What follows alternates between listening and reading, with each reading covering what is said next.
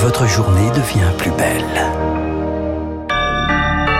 Bon réveil, bonne journée, soyez les bienvenus sur Radio Classique vendredi 9 juillet, il est 6h30.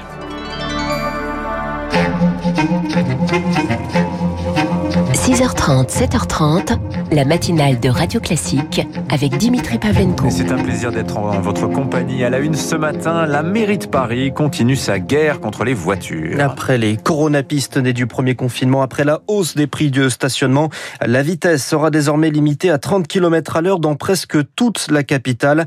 Seul le périphérique, les boulevards des Maréchaux et quelques axes ne sont pas concernés. Une mesure pour limiter les nuisances sonores, mais surtout pour diminuer la place de la voiture. Une mauvaise nouvelle, évidemment, pour les chauffeurs de taxi. On peut pas rouler sur Paris à 30 km, c'est impossible. Même moi, je crois que je vais arrêter de taxi. Ou peut-être je vais faire que les aéroports aller-retour. Ça va être dur. Les clients vont pas être contents parce que plus vous traînez, plus la course monte. Bienvenue les bouchons, bienvenue la pollution. Pour moi, c'est euh, pas bon. Hein. Ça va rajouter la circulation encore. Vu les fermetures des rues et toutes les restrictions qu'ils font, le stationnement et tout ça, ça va compliquer les choses. Couler qu'on fasse. On n'est jamais au courant. C'est à la dernière minute, ils nous sortent ça, ils posent ça, ils imposent ça. Et on subit. Je pense que personne ne va le respecter. Voilà pour ces paroles de chauffeurs rencontrés par Elodie Wilfried. Les transports également à Paris. Le préfet interdit la circulation des trottinettes électriques sur les Champs-Élysées jusqu'à la fin du mois pour lutter contre les incivilités. Vous n'avez encore rien prévu peut-être pour les vacances. C'est bien conseil éviter l'Espagne et le Portugal. Préférez la France. C'est le conseil du secrétaire d'État Clément Beaune. Des pays où la situation sanitaire est jugée préoccupante. Des mesures supplémentaires pourraient être annoncées dans les prochains jours. Lundi se tiendra un conseil de défense sanitaire.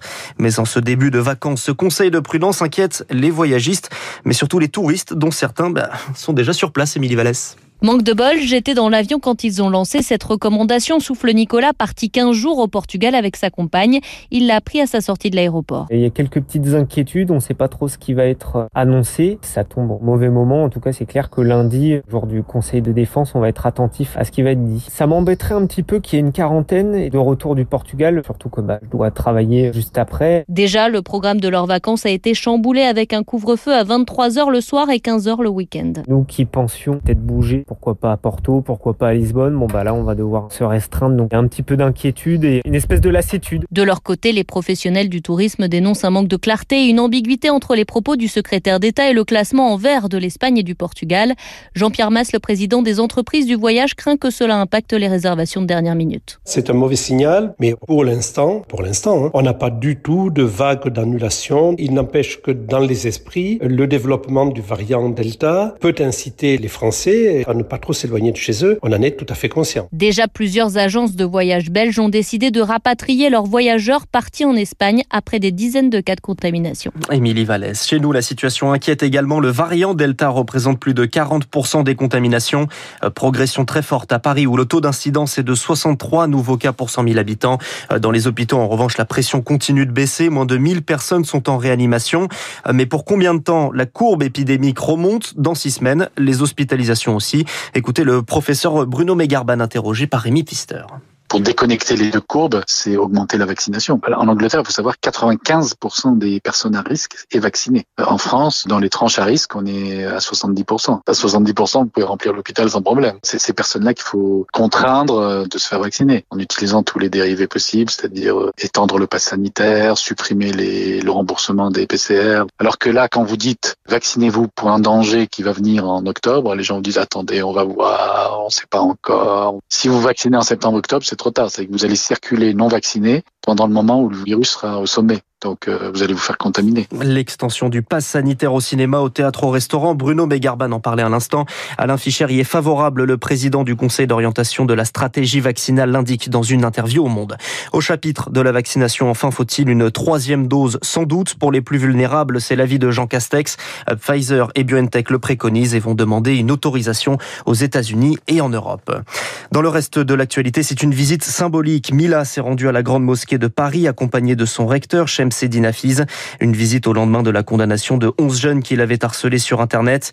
Mila souhaite que sa présence dans ce lieu de culte soit apaisante pour tout le monde. 6h34. En Haïti, l'étau se resserre autour des assassins du président Jovenel Moïse. La police annonce l'arrestation de 15 Colombiens, 2 Américains et la traque continue. On vient de l'apprendre.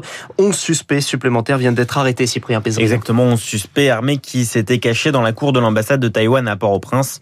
Alors en tout, c'est un commando de 28 assaillants qui a assassiné le, le, président dans la nuit de mardi à mercredi dernier. Parmi eux, trois Colombiens ont été tués et au moins six anciens militaires colombiens, eux aussi, ont été arrêtés. Premier bilan communiqué par la police haïtienne dans une conférence de presse cette nuit. Conférence lors de laquelle des suspects ont d'ailleurs été alignés contre un mur pour être filmés par les médias. Des armes et des passeports ont aussi été présentés. Les investigations se poursuivent donc, et y compris chez ceux chargés d'assurer la protection du président. Au moins deux hauts responsables policiers ont été convoqués par la justice. Les enquêteurs se demandent s'ils ne sont pas complices alors qu'aucun des gardes du corps de Jovenel Moïse n'a été blessé pendant l'attaque. Pendant ce temps, les magasins, banques et stations essence restent fermés en Haïti, mais l'aéroport de Port-au-Prince doit rouvrir ce matin manière de faire repartir tant bien que mal le pays. Cyprien Pézril, Joe Biden confirme la date de retrait des troupes américaines en Afghanistan. Ce sera le 31 août. 90% des forces militaires sont déjà rentrées Joe Biden promet également une place aux États-Unis pour les interprètes de l'armée menacés de représailles par les talibans. Retour en France, le gouvernement veut mieux lutter contre la grippe aviaire. Le ministre de l'Agriculture, Julien de Normandie, présente une feuille de route signée par plusieurs syndicats d'éleveurs. Le but est de lutter contre l'abattage de volailles pratiqué lors de détection de cas de grippe. Parmi les annonces, la diminution de la densité de volailles dans les zones à risque. En revanche, les élevages en plein air sont maintenus, ce qui rassure Sylvie Collas, la porte-parole de la Confédération paysanne du Gers. A travaillé pour montrer le, le, risque lié à la forte densité d'élevage. Ça veut dire qu'on ne destine plus l'agriculture qu'à un modèle, mais bien à notre modèle plein air et qui sera préservé et qui pourra encore se développer. Et là aussi, dans la feuille de route, il y a clairement défini qu'il va falloir diminuer la densité d'élevage dans les zones à risque. Ça, c'était pas acquis au début. C'est un pré-travail parce que maintenant, on va rentrer dans le concret des mesures au cas par cas. On a besoin de définir bien la politique de demain. Qu'est-ce qu'on veut produire Et c'était ça que l'on voulait entendre du ministre.